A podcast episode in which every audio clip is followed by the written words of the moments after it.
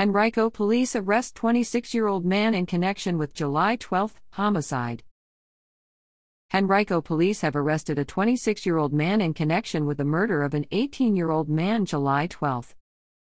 Roquan Shaheim Gordon was taken into custody July 27 without incident during a police search of a residence where he was believed to be staying. Gordon faces a second degree murder charge, one charge of using a firearm in the commission of a felony, and one charge of possession of a firearm by a felon. Teshawn Damon Archer was found suffering from a gunshot wound July 12, shortly after 8 p.m. in the 7700 block of Northbourne Court. He died at the scene.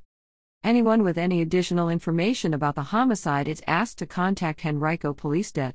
Arbreden at 804 501 5243 or submit tips anonymously through Metro Richmond Crime Stoppers at 804 780 1000 or at p3tips.com.